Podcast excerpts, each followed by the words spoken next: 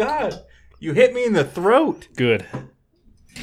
That's how you Everyone open up just a heard beer with a fork. He literally shot the freaking bottle cap in my neck. We need to start a series. What can Cleet open a beer bottle with? I'm not going to subscribe to that one. Welcome to the abyss, everyone. Sorry for the you know being the worst hosts ever and leaving you hanging for weeks on end. Yeah, we disappeared. All I can say is adulting is not easy. It's hard. It's boring. It's terrible. Ah.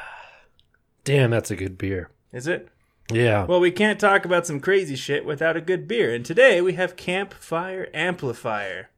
It's a dogfish head stout. Used not to be able to buy these in Utah, so I was surprised you brought one. Utah laws are changing Amen. ever so slightly. Mhm. We won't catch up to the rest of the world. We'll still have crazy restrictions, but We'll, we'll, still have our jello and our funeral potatoes, and funeral potatoes are so good. they really are. You talk as much shit as you want. They're amazing.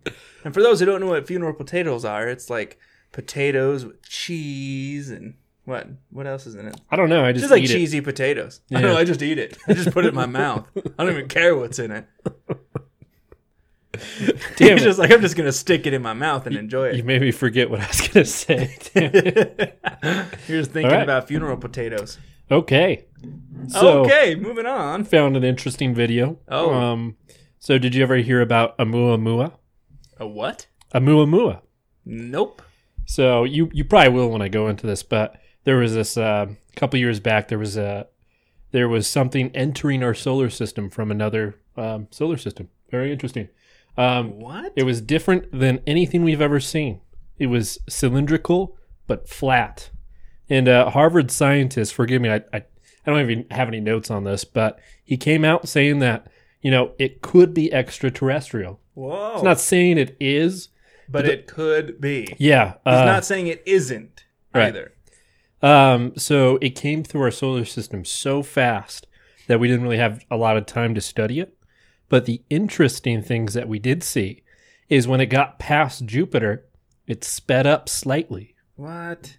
which is strange because you know thermodynamics. But the only theory that we really have is there had to have been some type of outgassing. So you know, I know you know this, Britain, but you know you got You asteroids. do a lot of outgassing yourself. and then you got comets. Comets speed up when they come in because the sun melts the uh, the the ice on the comet. It speeds up, right? but they didn't they didn't see at least they didn't observe any outgassing, so they, they're not sure what caused it. But some people speculate because it looks it looked artificial. And it looked like it could have been powered by what we are thinking to explore the s- universe with, with solar sails. wow. Um, but yeah, just sped past us, and uh, yeah, we wish we got more information. wow. Bet you folks didn't think you were going to get astrology and science today. So that, it's pretty old, but I just kind of stumbled onto it, and I was like, "Wow, that's really cool." That is pretty cool. We were uh, we were out of town this last week um, to celebrate my cousin graduating high school, and uh, we saw the I don't I don't know what they're called, but the SpaceX satellites. That straight line of all Oh, the yeah, satellites. heard about that thing was so cool looking. Like it's trippy. You're just looking. It's all these straight lines, satellites going through. It's the uh, what's the name of it? The internet that freaking Elon Musk is giving. Starlink. Yeah, Yeah, I've yeah, I saw the space. Um, I saw the space lights, the Starlink space lights. I sort of wanted to get that type of internet. I just think it's really interesting. That is pretty cool. Yeah, But it was cool to see. I mean, and then we saw the uh, space station go overhead. You get to see it for just a little bit, and then it just vanishes. It's kind of cool. did you flip it off? No, no, I don't want to get arrested. you just come home. There's a ticket in your mail. We saw what you did. We saw it. Here's a picture. It's like magnified, like super close. I'm just flipping it off. and then another picture of you just looking stupid randomly. Just you know, That's all the time. were I they just watching me, waiting stupid. for me to blink or something? Another one of me on the toilet. Like, how'd you get that? we can see through walls. I don't like this. We are the world police. yeah. Probably exists too. All right, Anyway, but- what's our topic tonight, Britain? we are finishing up our virtual tour of the United States and all the urban legends. We got the last five states. It's gonna be a good one, guys. Stay tuned. Yeah, so we're going to cover Virginia, Washington, West Virginia, Wisconsin, and Wyoming Okay. to Should we, round it all out. should we jump into it? I think we should. So I think you're kicking us off there with Virginia. Yeah, so let's start with Virginia. Um, this one is called the Bunny Man. So Oh. I'm going to show you a picture, and uh, if you guys are watching on YouTube, you can see the picture picture that I'm going to show Britain. Does this look familiar? Uh, yeah, I don't know what from. Yeah, that was my initial um, thought process I've too. I'm like, I've seen this, Yeah. right? Um, so this is called the Bunnyman Bridge, and Hmm. it was featured in a Fox documentary, "Scariest Places on Earth." Oh, okay. Yeah, Yeah, that's a that's a throwback. I was gonna say I've seen that. I just I don't know where, and I've never been to Virginia, so that's not it. yeah. Once uh, once it was put on that show, it was mentioned a lot of times. It kind of caught fire. It's a very popular urban legend. So, as many popular urban legends, there is a lot of deviations from the lore. So, I'll read you a couple that I found. So, one legend at the stroke of midnight on Halloween, if you're at that bridge, a killer in a white rabbit suit will await you. And if you go to that bridge and right at midnight just say Bunny Man three times, he will run at you and slash your throat and leave your body dangling from the bridge. Oh, so if you're in for a good throat slitting, just Yeah. go to Bunnyman Bridge. I wonder, like, if you'd be less aggressive if, like, you put some effort into it. Like, I could imagine if you go there and you're like, "Bunny man, Bunny man, Bunny man," ha ha, and he's like, "I'm gonna kill him." Hmm. But if you just go up there, you're like, "Bunny man, You just sing it, pull out a guitar, Yeah. sit down, Bunny man," just sing him out. Yeah. Sing him out a lullaby. yeah, It reminds me of some other popular, you know, crazy movie where you say something three times and this crazy person appears. Beetlejuice. You got it. All right, I'll give you another rendition. So, the spirit of so this one is a, a spirit of an escaped mental patient that haunts the railroad bridge. Ooh. He escaped hell bent on avenging the murders of his wife and child who were slain nearby. So he's got a little, you know, motivational piece there. Why he does this thing? The Punisher from Marvel. yeah, maybe. So, living in the woods near the bridge, he killed and ate rabbits, wearing their skins and leaving their mutilated bodies hanging in the trees. One Halloween night, taunted by some town children, he killed and mutilated them too, hanging Wow. their corpses from the trees around the bridge. Huh. Yeah, so he's like the Punisher, but he has like really high expectations. And he kills children Yeah, you know, I'm just saying, and like, bunnies. the Punisher killed people if they did crimes. Well, for him, like if they taunt people, that's equivalent to oh. death. Yeah. I I guess I see your logic. Yeah. It's a little far fetched, but sure, I'll go with it. He's a more conservative Punisher. ah, okay. All right. Here's my favorite spin of it. Um, he is a ghost of an escapee of a long closed nearby asylum. Dressed in a rabbit suit, he and Bazooka Joe throws axes and chainsaws or hatchets at cars or young couples who park by the bridge late at night. yeah, that one's absolutely real. Okay, I- Bazooka Joe I- sold it for me. Like, I added Bazooka Joe, but I just thought, I'm like, God really? He's throwing axes and chainsaws? That's so aggressive. like, Why not do you throw bazookas? A fucking chainsaw. Is that Bazooka Joe and a bunny guy? we got to get out of here. How much more aggressive and egregious can you be from throwing a chainsaw? Imagine you just sit there parked at. You just hear No, no. It's not you. even on. They just throw it at. It just Oh, comes. it's not even on. I don't know. Maybe. just- oh, so he doesn't turn it on. He just throws a chainsaw at you. It's turned off. That's a Black and Decker. Get that. If you can dodge a chainsaw, you can dodge a ball. Yeah, good, good. So, Brian Conley, a historian for Fairfax Public Library, heard about the Bunny Man all his life. When he returned from college to work in the library system, the haunting tales seemed to follow him. After several patrons asked him about the truth of the stories, he set out to find out. It's like a little quest. First, he Quest delved. for Bunnyman. Who's the Bunny Man? Haunts my dreams. Bunnyman, Bunnyman, Bunnyman. Chainsaw I bet he comes did it. flying I out of the fucking it. tunnel. It's like, ah! he just sees a chainsaw at the end of the tunnel. Ah! Holy John Deere.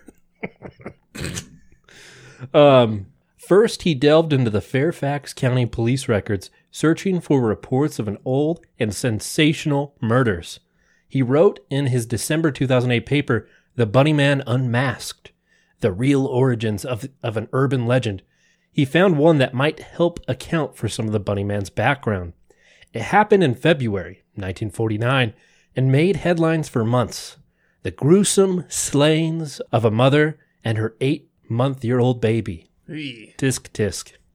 The two were found in a shallow grave in Fairfax after disappearing during a car ride with the husband. Police soon found the victims in a shallow grave. The woman had been beaten and shot. The baby girl buried alive.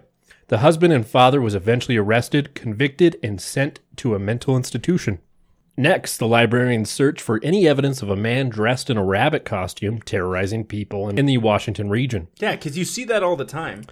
Well- like I see like ten people in bunny costumes a day. Yeah, he's trying to just find historical records to substantiate the urban legend, right? Because Okay. you can't just go look for police records for like, hey, find me a bunny man, right? Most like of those records are just they're not built for retrieval. Right. You had you have to know like their names, the dates of the people murdered, and then you just find the extra details that way. You know what I think about when I think about the bunny man is like at the mall when you're a kid and you get to take pictures with the bunny. I just imagine like one of those guys going postal and like murdering everyone in the mall. Am I wrong though? Like Yeah, just comes out like a stupid With a bunny head on covered in AR-15 blood in his Right. hand, Not like a a bazooka in the other, a machete chainsaw that's foot, not turned on. shotgun for legs. He's just throwing chainsaws at children. Now, that escalated quickly.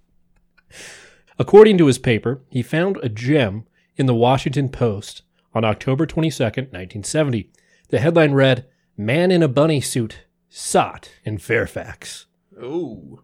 The story detailed the harrowing experience of an Air Force cadet who went parking with a girl on Guinea Road in Fairfax. The military man told of a man in a white suit with long bunny ears throwing a hatchet through the car's windshield, then skipping off He into the skipped night, off. according to like, Conley's "Fuck paper. you," skipping away. What a cocky, arrogant piece of shit. I've been like, I'm gonna buy a wolf suit. I'm gonna get revenge. Oh my god. man in wolf suit sought for chasing man in bunny suit. Dude, the funniest news article I ever read was there was a guy in um, a gorilla suit outside a cell phone store being like, come here, buy stuff. And I guess some, like, he worked there and some weirdo with, like, ran out one day in a, in a banana suit and assaulted him, pushed him on the ground, That's and then ran poetic. away. It ended up being national news. I think it was on, Of like, course CNN. it would. Like you wouldn't want to read that story. It was, I You would laughed want to so watch a man in a banana suit shove a guy in an ape suit. It's the best thing I've ever heard in my life. Yeah. Another one. Uh, a guy in a Gumby suit robbed a convenience store, but he dropped all the money and he couldn't pick it up because it was a full body suit. He's like big gloves trying to pick it up. Like shit. I had to pick this Gumby costume. All right, back to Bunny Man. Back to what's really important here. The Bunny Man made another appearance, according to the Post. On October 30th, 1970, neighbors in Guinea Road reported seeing a man in a bunny suit hacking away at a house under construction with a hatchet. God. Confronted by a security guard, the bunny ran off. What is Virginia coming to? It was like the old Florida is what, what they were. Police investigated, but never found any evidence of a bunny man in the area. After a few weeks, the case was filed away forever. Who the bunny man was and what motivated him to act in a such bizarre manner is still a mystery. However, the available evidence points to the October 1970 events as the genesis of the bunny man legend. And the librarian's research uncovers some truth in a story that has become part of the area's folklore, and its creepy reputation continues. In April, a man was found dead, the victim of an unsolved homicide about 900 feet from the bridge. Was he killed with a hatchet? what did he have a chainsaw sticking out of him? Chainsaws. I swear I saw Bazooka Joe with him. you need to write a comic book or something. They got baz- they got bazookas up there now. Bazooka Joe and Bunnyman Chainsaw Boy. They said never again, and then threw a chainsaw at us. Honestly, who throws a chainsaw? Yeah, so that's the Bunny Man, guys. Um, very interesting. You know, this is definitely, I think, a cool looking bridge, and I would love to travel there one day. And I would say the Bunny Man three times. Yeah. I'll come prepared though. I'll have a chainsaw for arms. It's not it's not a matter of if. We will go to this bridge one day. Right? We just need to get big and famous and well known. So just share us out there, people. Make us wealthy. We're gonna travel for you. Not wealthy, but enough to manage the channel. We're at 60 subs on YouTube. Hell yeah. Thanks everybody. So Alright. you calling uh, fact or crap on Bunnyman?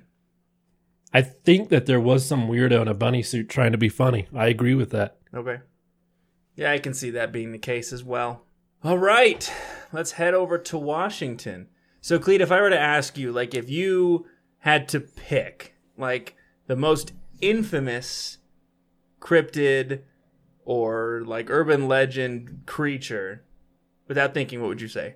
Bigfoot. Yeah, right? Small feet. Small feet, yeah. So, Washington is home to the actual Bigfoot, which is arguably, again, the most notorious cryptid monster there is. I mean, would you disagree? What was another one that you think would even beat that? The only one that's kind of close is the Loch Ness. Nessie, Yeah, good old Nessie. right? So Washington houses none other than the actual Bigfoot.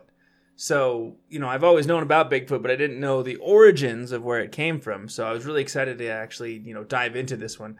So, what the hell is Bigfoot other than a big hairy ape with big feet? He's also commonly referred to as Sasquatch, and he's an ape-like creature that is said to roam the forests of North America. His existence comes to us via anecdotal visual sightings along with heavily disputed audio and visual recordings. Let's not forget the infamous blurry Bigfoot photo that Cleet will undoubtedly upload to YouTube. It'll just be a picture of me. Yeah. Cleet walking around the neighborhood with his shirt off. I'm a hairy person. I just don't think you're as tall. That's hurtful, man. Uh, No, it's a fact. Bigfoot, it, well, we'll talk about how big he is. Uh, there have also been casts of large footprints that have said to come from the beast. Many of these quote unquote sightings have been debunked and found as hoaxes. Sightings of Bigfoot have been reported in the thousands. It's often described as a large, muscular, bipedal ape like creature that stands anywhere from six to nine feet. So that's what I mean. You're not six to nine feet, right? It wasn't hurtful. It's just, just I'm average for a male, I'm average for a male. Oh man. It is covered in hair that is described as being black, dark brown, or even a dark red. Some wild claims even talk of it being in the 10 to 15 foot range, but let's not get out of hand. This isn't a fuzzy Slenderman. 10 to 15 feet. Can you imagine that? That'd be a tall 15 person. foot ape? No, thanks. Those that have been near the beast reported smelling foul odors like rotten eggs or skunk stank. Bigfoot's face is described as human like with a flat nose and visual lips. It is said to have broad shoulders with no visible neck and long arms. So big, you know, we all know what Bigfoot looks like. What would you do if you ran into a Bigfoot? I wouldn't live to tell the tale, man. I'd throw a rock at it. I bet you would. its eyes are dark in color and have been said to glow red or yellow at night. Yeah, if I see something with red glowing eyes that's 15 foot tall running at me in the middle of the night, nope. I'm Yeah, anything with red eyes, I don't trust. Mm-hmm. This is what is called eye shine and isn't present in humans or great apes. So these glowing eyes have been suggested to either be owls, raccoons, or possums. It's a big damn raccoon. The enormous footprints that it leaves behind can be as large as 24 inches long and 8 inches wide. Some of these casts of the feet have claw marks, which is speculated to be bear paws. The history of Bigfoot goes back quite some time. An anthropologist by the name of David Daegling stated that the legend of Bigfoot existed way back before a name was even given to the creature. In California, on the Tule River Indian Reservation, there are petroglyphs drawn by a group of Yokuts at Painted Rock that depict a group of Bigfoots referred to as the family. The largest glyph is referred to as Hairy Man by local tribespeople and is estimated to be anywhere from 500 to 1,000 years old. Hmm. So they That's call him. Hairy Man. If you ask ecologist Robert Pyle, he argues that most cultures have their own accounts of human like giants in their history as a need for some larger than life creature. Each- Yeah, you got the Yeti. Yeah. Abominable snowman. Like every culture has something that's like Bigfoot. Right? But again, it's like he said, it's that need for some larger than life creature. Each culture had its own name for it, anywhere from hairy man to wild man. Some cultures even state that the beast ate clams and shook trees. like I don't know. Some of these some of these accounts got really crazy. Some regions tell of more threatening versions of Bigfoot called Stiyaha or Kui Kui. Children were warned against even saying these names, stating that they would be carried off to be killed. Oh, okay. Hmm. The Iroquois tell of an aggressive giant covered in hair and rock hard skin known as Otniyar He Rock or, hard. or stone giant.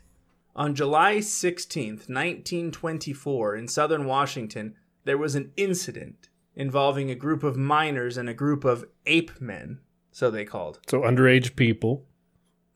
What? I'm just kidding, miners. Oh, I see. Group of like young kids and a group of ape men. Good one, They Cleve. got in a fight.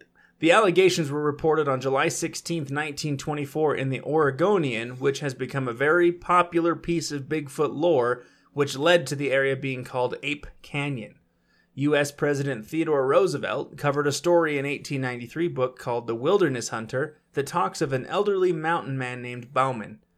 In his tale, he recalls a foul smelling bipedal creature that ransacked his beaver trapping camp. Isn't that what you called your house once? Yeah, still do it actually.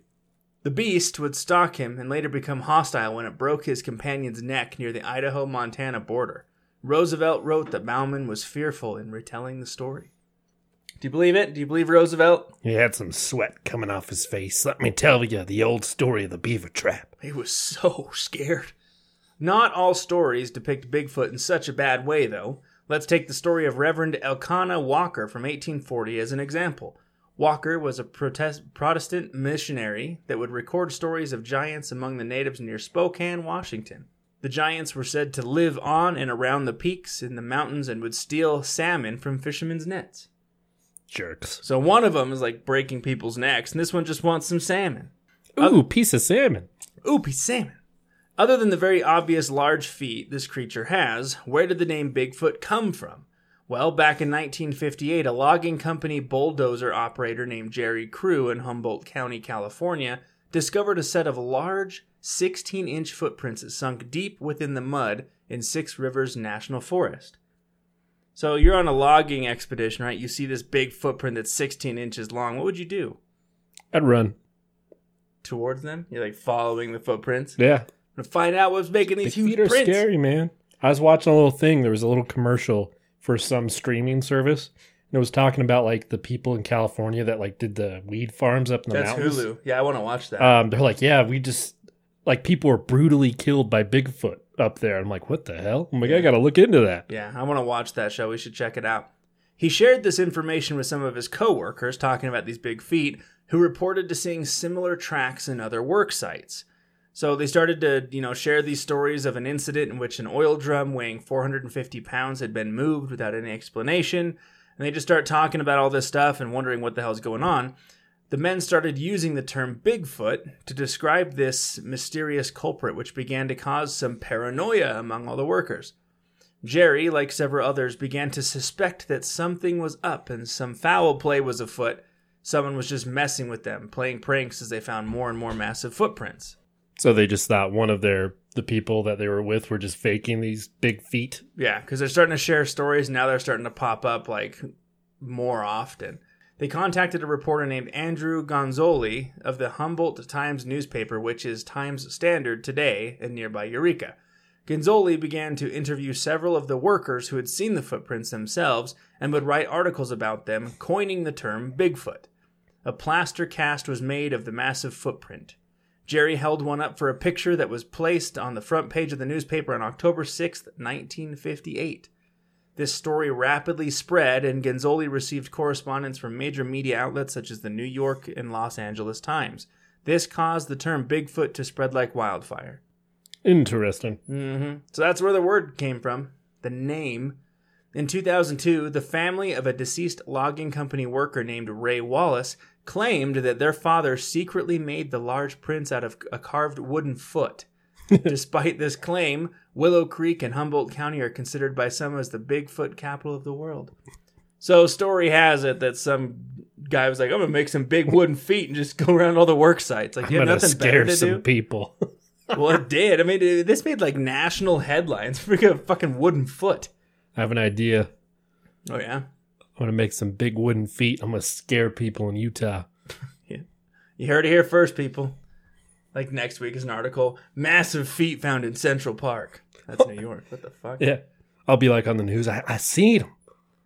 I, I saw a Bigfoot, and then I saw this track. It's, it chased me. You can see my footprints here, and the other one's behind me. Now let's talk about sightings of our big hairy friend. Roughly one third of all the sightings come from the Pacific Northwest, with the rest being spread throughout the rest of North America. Most of these sightings are mistakes or hoaxes. Sightings are predominantly from Washington, Oregon, Northern California, and British Columbia. Research collected from the Bigfoot Field Researchers Organizations, or BFRO, yeah, it's a real thing, they exist. Their Bigfoot sightings database in 2019 state that Washington has over 2,000 reported sightings of Bigfoot. California was 1,600, Pennsylvania 1,300, New York and Oregon over 1,000, and Texas was slightly over 800. Bigfoot's just all over the place, man. Hmm. This debate on the legitimacy of Bigfoot reached its peak in the 70s, and Bigfoot has been regarded as the first widely popularized example of pseudoscience in American culture. Bigfoot just fucking blew up. Bigfoot and Sasquatch are just a couple names that this monster goes by, but there are many more. A lot of these we've actually covered in this series of, you know, our urban legends. Florida calls it the skunk ape. Ohio calls it grass man, Arkansas calls it the folk monster, fook monster. It's F O U K E. My personal favorite is Virginia, which we just covered. They call it wood booger. like? Great name. So wood booger. New York refers to it as the monster of Whitehall. Missouri calls it Momo. I think we did Momo on actually. Louisiana, it's Honey Island Swamp Monster. Michigan is Dewey Lake Monster. Arizona calls the beast Mogollon Monster. Southern Illinois calls it Big Muddy Monster. I want to talk about some observed behaviors, though, that have been witnessed of Bigfoot. One reported behavior includes patterned, repetitive knocking sounds with objects like rocks or sticks called wood knocking. Yeah, I've heard of that. Yeah. Rock throwing is another big reported behavior. So you're just walking down a trail, big fucking rock goes whizzing by right your head. past your face. Better than a chainsaw. These are said to be territorial displays or communication, but skeptics do argue that these are easily hoaxes. I mean, anyone can be Throwing rocks or throwing rocks, right? Mostly children. Let's be honest. There have been witnesses of structures constructed of broken and twisted foliage in specific areas. Some smaller trees have been bent, uprooted, or stacked and weaved, or crisscrossed patterns, which some believe are territorial markers. There have been instances of deer skeletons being suspended high up in the trees. That's creepy. A bunch of freaking deer skeletons hanging around these huge, massive trees, I call them Bigfoot chandeliers. just decorating his neighborhood.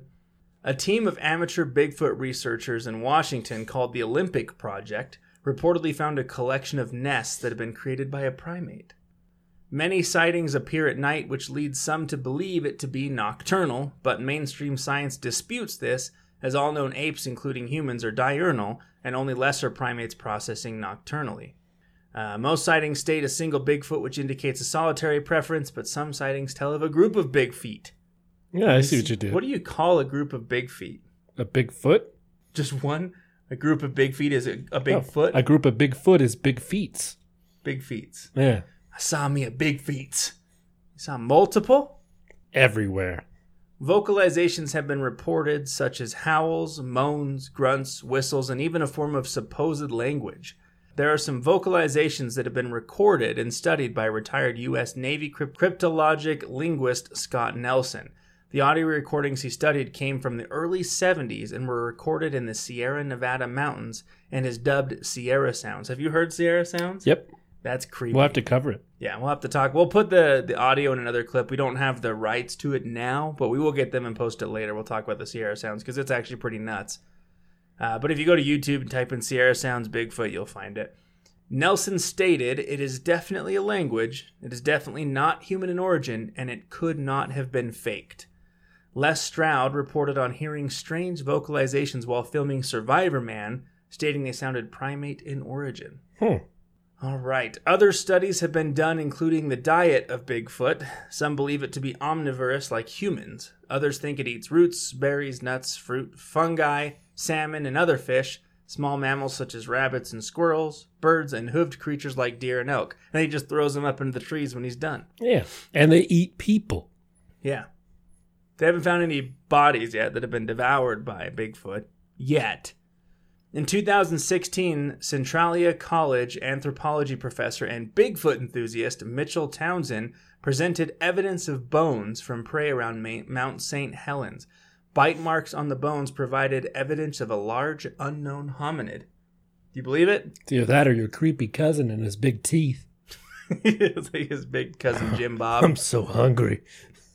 Needless to say, there are those that believe in Bigfoot and there are those that don't. So, do you believe in Bigfoot or not? I don't know, man. Yeah, that Sierra Nevada story is pretty crazy though, because if if you look into like the more information about it, they went on this weird, out of the way camping place and they built a shelter around a tree, and just Yeah. that night they were like being harassed by a group of things surrounding their campsite. And it, it sounds like a group of like violent monkeys. It's like, Yeah. it's crazy. We're gonna get you. So, but anyway, if you believe in Bigfoot, if you don't believe in Bigfoot, send us your thoughts, comments, YouTube, Facebook, enter the abysspod at gmail.com or curious. If you have any run ins, let us know. But that is Washington and Bigfoot. All right, let's jump into the next one, guys. So West Virginia is all about the Mothman. Yeah? Oh. I've been excited about this one Y'all remember the Mothman prophecies? with Richard Gere. Yeah, that one scared me when I was a kid. It was a little nuts. Um, I was actually going to play a little bit of the audio. Hello, John Klein. Who is this? My name is Indrid Cold.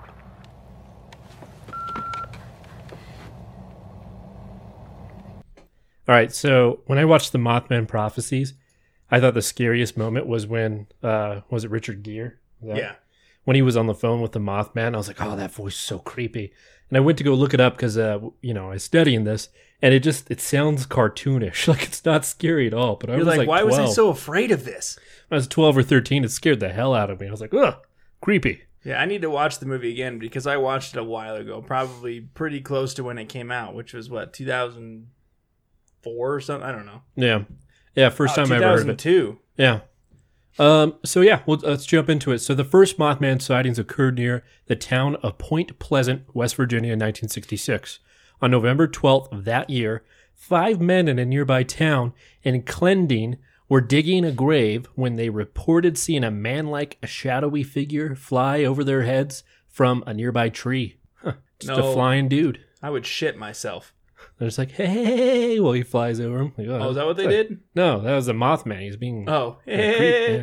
Try and catch me if you can. That's the family gag. I know. Ah! oh fuck! Three days later, on November 15th, two young couples, Roger and Linda Scarberry and Steve and Mary Mallette, told police they were being chased in their car uh, by a black figure with a 10 foot wingspan and glowing red eyes. It's huge. it is Ten huge. foot wingspan. This also happened near Point Pleasant and by a former World War II munitions site called TNT area. Uh, more and more reported sightings rolled over the course of the next year. The first mention of him in the newspaper came in the Point Pleasant Register on November 16, 1966, with the headline Couples See Man Sized Bird, Creature Something. Man, It's a bird. That's a hell it's of a a headline. plane. it was not Superman. It's. Mothman. It was the Mothman. He was just flying towards my light. He really liked the light. Later, anonymous Ohio newspaper copy editor dubbed him the Mothman, likely to sound similar to Batman. Na na na na na na na na Mothman. All right. no, they ruined it. Uh, okay. Many locals, he's like Batman, but he just doesn't have any tech, but he can fly. Or 'cause he's a- money. He's a, moth. Yeah, and he's poor. He's very poor. Many locals believe the Mothman lived in a vacant nuclear power plant on the outskirts of town, in an area once home to a top secret government facility where nuclear weapons were tested. It's not secret anymore if he's living there. It's like so. It's like a mix of Spider-Man, Batman, radioactivity made him a giant moth. I think it's like more Hulk and Batman because Hulk was radioactivity, right? Yeah, I want it to be Spider-Man. Okay. So Right. you're just trying to fit your narrative. Yeah, I'm framing it a certain way. Gotcha. So it's like Spider Batman, Mothman, Yeah. who's poor and lives in a nuclear power plant. Uh, can I have some money? Flies away. That's really what he's after. Spare some change. Throw me a quarter. Was the Mothman some product of a government tampering of genetic engineering? A winged manifestation born from weapons testing? Imaginations ran wild and created this legend. The sightings came to a halt in 1967 after a t- terrible tragedy occurred in Point Pleasant. The Silver Bridge, which carried U.S. Route 35 over the Ohio River and connected Point Pleasant to Gallipolis, Ohio, collapsed on December 15th under the weight of a heavy rush hour traffic due to the upcoming Christmas holiday. Can you imagine being stuck in rush hour on a bridge and then the bridge just gives out? That's going to ruin your whole day. Like, hey, Timmy, we're going to open presents soon. A couple days. Ah, nope, we're dead. You're going, wow. That was dark. I was like, you're going swimming. The accident killed 46 people. Oh, Two of the bodies were never found. It's kind of sad. the Mothman's eating them. Through the tragedy was later attributed to a faulty eyebar suspension chain and poor maintenance of the bridge. That didn't stop conspiracy theories. Writer John Keel, who had an interest in extraterrestrial life and other paranormal activity, wrote the book titled The Mothman Prophecies, linking the bridge collapse with the Mothman sightings. I love those conspiracy theorists. Like, Yeah. no, it's like it's just a faulty bridge, poor maintenance. No, Mothman. I no, swear. no, we have science. No, Mothman. I saw the Mothman. He had a crowbar. He was doing some things to the bridge. He's he was mad about something. He was chipping it away for like weeks. No, it's like just a- faulty, faulty bridge work. No, it's Mothman. He had a human arm in his right arm, and he was eating it. Some kind of like Pennywise shit. Indeed, despite a few lingering reports in the days after the bridge fell, the Mothman sightings almost completely ceased after December 15th. Hmm. Keel believed that this was no coincidence. In his book, he surmised the Mothman sightings of Point Pleasant locals were premonitions about the bridge collapse. Neil also linked the monster to UFOs and the men in black. He was certainly fanciful with his findings, but without him, the legacy of the Mothman might have stayed a tiny local legend.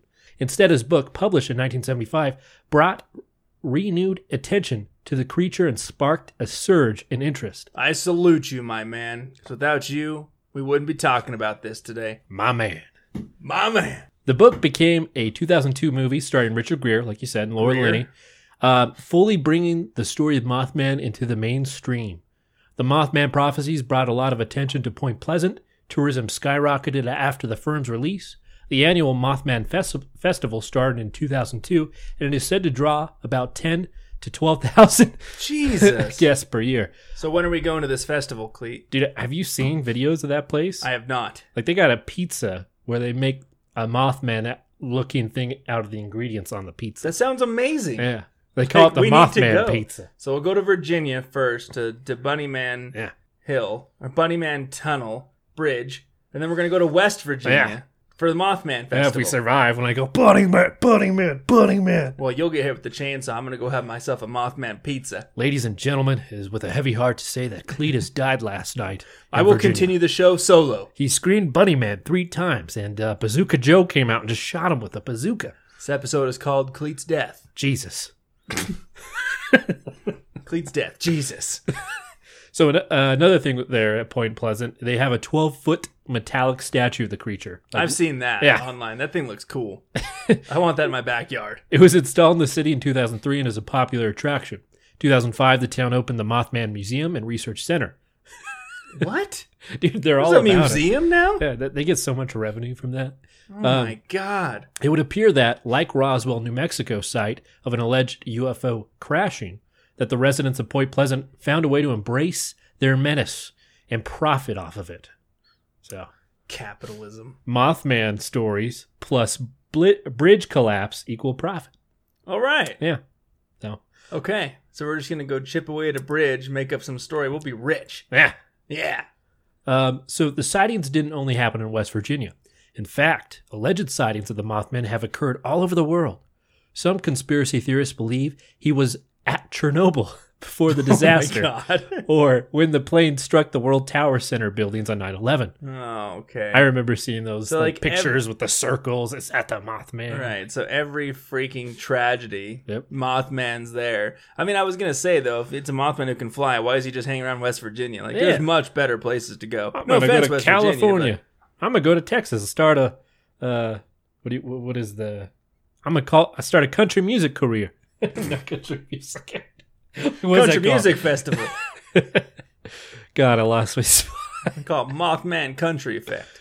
Uh, from 2011 to its peak in 2017, at least 55 people reported seeing the Mothman in Chicago. In 2020, a petition was created to replace Confederate Army statues with the Mothman. Are you shitting me? Like last year that I happened? would vote for that. Oh my god.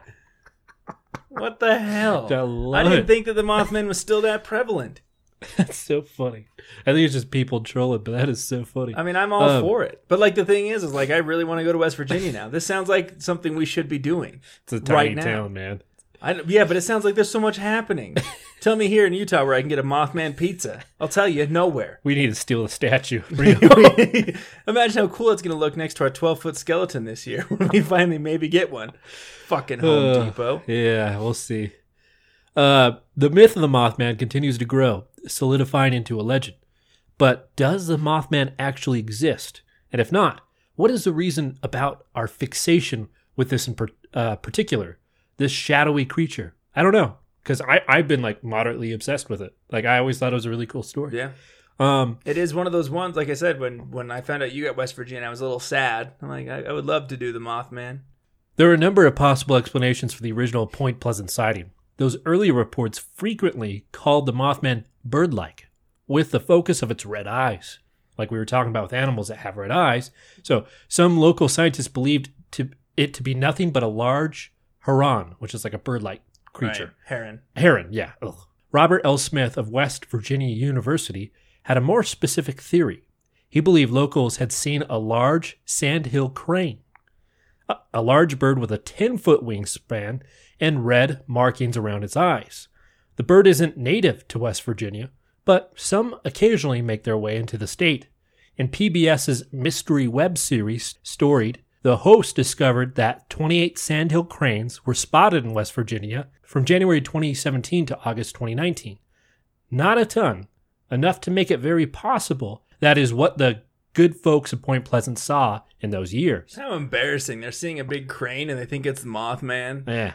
Others took the theory even further, speculating toxins from the nearby TNT area has mutated a sandhill crane. See? Yeah. Jesus. Okay. These would account for its possible glowing appearance and large size. Another theory is owls. Uh, the nightbirds can be, have larger than expected wingspans for being so tiny, and their eyes glow red when caught in the light. Can you imagine a little owl with a 10 foot wingspan? Like, it's just this little tiny bird and its Yeah. feet go 10 feet out. Like, that's just a freak of nature. If. I was in the woods with my friends, I saw that, I'd be the first one hiding. Like, kill them. Just gonna outrun the slowest person. Yep. It's possible a large owl spooked a few residents one night and a legend was born around it. The real culprit here is likely a little case of mass hysteria, the phenomena that occurs when a cohesive group experiences a disturbance in the nervous system that causes an unconscious response. There are plenty of cases of even more bizarre mass hysteria recorded throughout history, but it's often attributed to the growth of urban legends and folklore. Someone experiences an inexplicable event, and other people play into it. It's a normal psychological reaction. So that's the um, story of the Mothman. Wow. Okay. Pretty intense. So your take on it? Is it a, is it a mutated crane? Is it like a Batman Spider Man I think hybrid? it's all fake, all fake. Yeah. but uh, it's interesting though. I would go out in the woods with a flashlight, but going Mothman, Mothman, Mothman, But I mean, with my is- Mothman pizza in my mm, hand. That's Bunny Man though. my You shock. Yeah, don't you got you got to mix them together. Like, how does someone figure out a ritual? You're just going fucking crazy. how did now. someone figure out the Bunny Man ritual? So every someone had to say it. every ritual starts with saying three times. Well, you know, you got to try. Maybe it's four. Oh, Maybe maybe I got to say maybe it it's five times. sixty-two and a quarter. Yeah, and then you got to kick the person next to you right in the shin. Oh, okay. It's really That weird. usually starts a fight. very specific. I don't know. I woke up. I had two black eyes. I don't remember anything else. It was the Mothman. I'm telling you. Did you ever see it? No. My friend won't talk to me anymore. I don't know. He ran off. Ask him. But yeah, I mean, it, that it, like you said earlier, though, like what is it about the Mothman that makes him so, or makes it so notorious? Like I don't know, man. There's this like thing like why are we afraid of certain things? Why is there why is there this unconscious uh fear of just things like spiders and snakes? Like I fucking hate spiders. I I'll feel like- the first to admit it. our ancestors faced like predatory beasts that left in um, something in our psyche of fear, you know, and I think that okay. that that um, the Mothman prophecy for some reason just latches onto that reptilian side of our brain. Okay, that's Yeah. interesting. I mean, I'm not gonna say if I if I did if I saw the Mothman that I wouldn't be absolutely terrified. Like if I saw Bigfoot, I'm gonna shit myself. But like, I don't know. Yeah, if I saw the Mothman, I'd throw rocks at it. Everything's rocks. All right, Clete, we have two states left. That's it. I know. We're it's getting really close sad. to I the might end. tear up my last story. Shedding a tear. Clete's never cried in his life until right now. Yep. Okay, so we're gonna go to Wisconsin, and Wisconsin has the urban legend of Boy Scout Lane. I was gonna be a bunch of cheeseheads.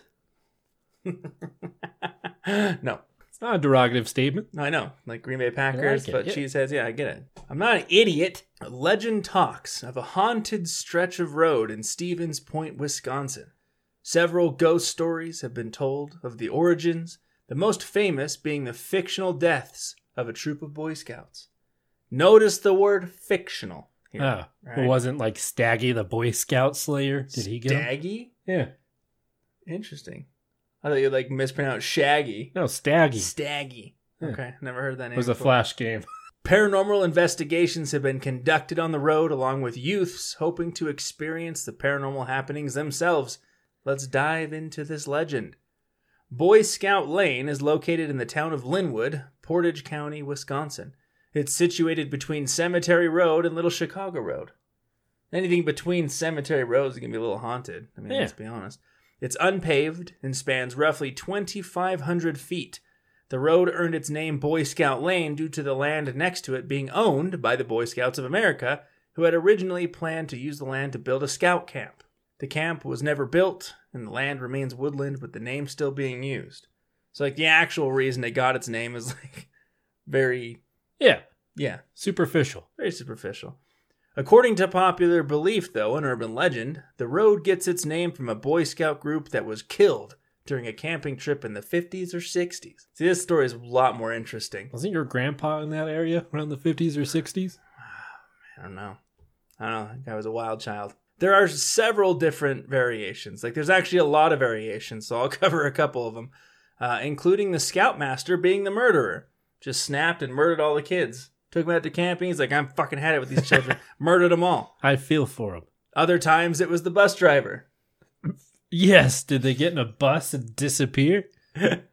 I had to bet. God, no. when I- you lied? no, no, it's in there. Good. I say when I when I saw the bus, I was like, Cleet's gonna have a fucking riot with this one. Yeah, if I ever need to start, like, if there's, we need an urban legend about that. I will start it if I need to. involving a bus. The There whole was senior class disappeared.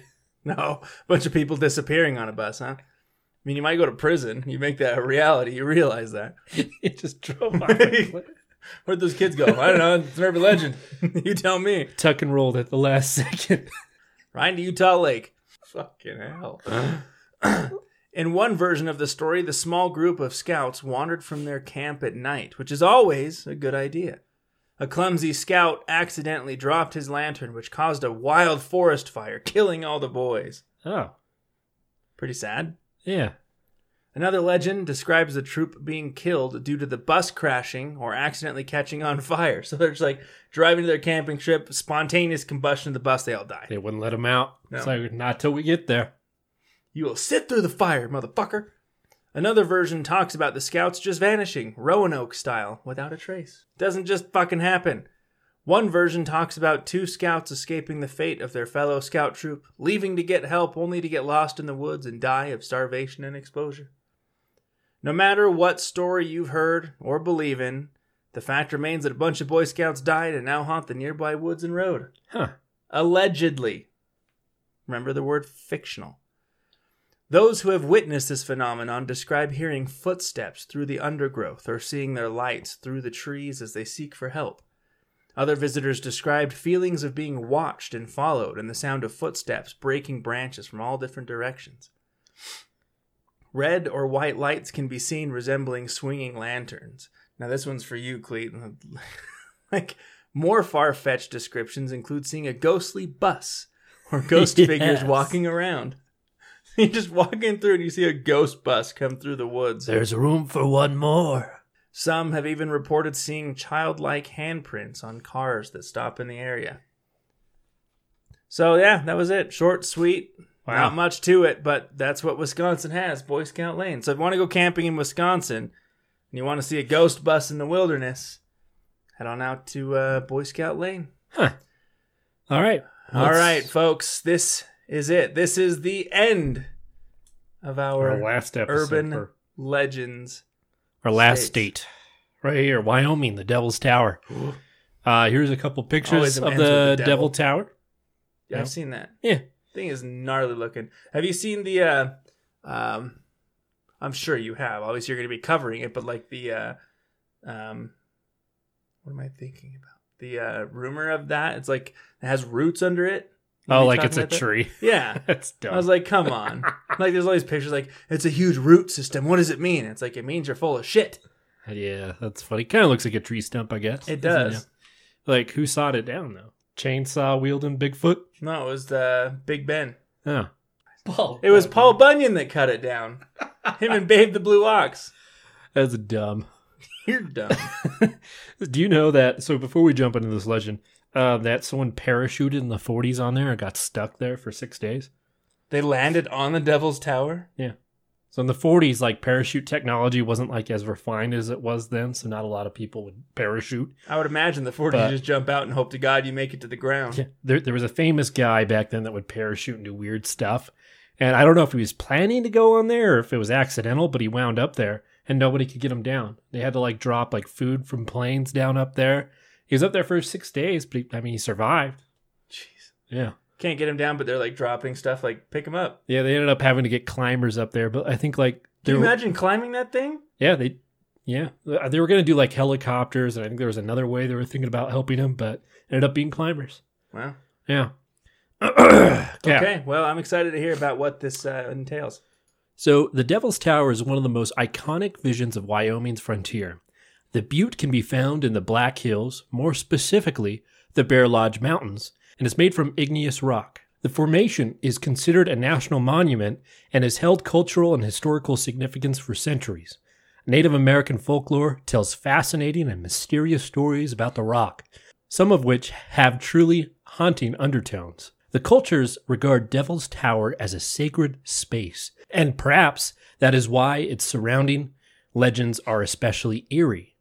The Devil's Tower stands 867 feet in height and reaches an impressive elevation of 5,112 feet above sea level. Good God. Teddy Roosevelt declared this site to be the first official United States national monument in September of 1906. He also wrote that story about Bigfoot and the beaver trapping camp. The Beaver Trap. Man, I want to read Teddy Roosevelt's book now. Today, the monument continues to attract over 400,000 visitors per year. The legend behind the creation of the Devil's Tower is one of both mystical and alluring. The tale tells of two young boys who are lost in the prairie. One afternoon, they wandered especially far from their village and lost track of the path back home. For three days, these boys wandered around and survived off of wild berries and water from nearby streams. By the fourth day, the boys had an eerie feeling of being followed by someone or something. They saw a school bus in the distance. Fuck you. Get in. There you go. Guess who? What the boys heard was a bear, but no ordinary bear. This bear was called Mato and was so enormous, so big, in fact, that he could have easily swallowed both children in one attempt. He came nearer, and the earth seemed to shake with every step. His immense hunger had lured him to the scent of his young prey. So they're like feeling they're being followed when every footstep is like shaking the earth. Like, I suspect we're being followed, brother. I don't know why, but I feel like we're on shaky ground. Can you feel like giant footsteps? Amen. That massive bear following us? I suspect we're onto something. We're about to get eaten. The boys could feel his hot breath drawing closer. Just in the nick of time, the earth began to quake, and out of nowhere appeared a great tower under the feet of the boys. The rock grew taller. The boys were brought further and further away from danger. Mato grew furious and began clawing at the rock, creating scratches that could still be seen today. The bear was nearly as tall as the tower itself, and attempting to reach the boys from every angle, frantically scratching all sides of the barrier. Finally, he gave up, and the boys' lives were spared. Soon after, they were carried to safety by a majestic eagle. Oh my god. Like, I'm pretty sure Lord of the Rings was based off of this. Probably. They dropped a ring in a volcano. While this legend may just be folklore, it nevertheless holds cultural importance to the tribes that have carried it down for decades. That is why many tribes refer to this monument not as a devil's tower, but rather Bears Lodge or Bears Teepee. Teepee. There's the B. Teepee! Motherfucker TP. Today, the tower continues to hold sacred importance to several plain tribes, including the Cheyenne, Lakota, Kiowa. Those interested in climbing the formation are asked to respect the tribes and stay off of it during the month of June when ceremonies are held. So, Wow. that's the story of the Devil's uh, Tower. Couple kids wandered off, got chased by a magnificently giant bear. Tower grew out of the ground, flew away on eagles. Yeah, Cool. pretty crazy. Oh, all right. Well, Well, this sparks the end of our series of the states. Um, for those of you who have actually watched every episode, I just want to say thank you for following us. yes. Much respect. Absolutely. Thank you for everyone who's tuning in, even if you just listened to one episode, but those who've been with us since the beginning. Seriously, we thank you very much. Tell your family and friends about it. Uh, we definitely want to continue to do this. Any help uh, spreading us out there is, you know, is huge for us. So, so thank you everyone for your constant support. Um, as we go through new episodes, um, we're always looking for new ideas. So if you have any topics, suggestions, uh, other series, even send us your suggestions. Enter the abysspod at gmail.com. And as always, thank you for entering the abyss. Until next time.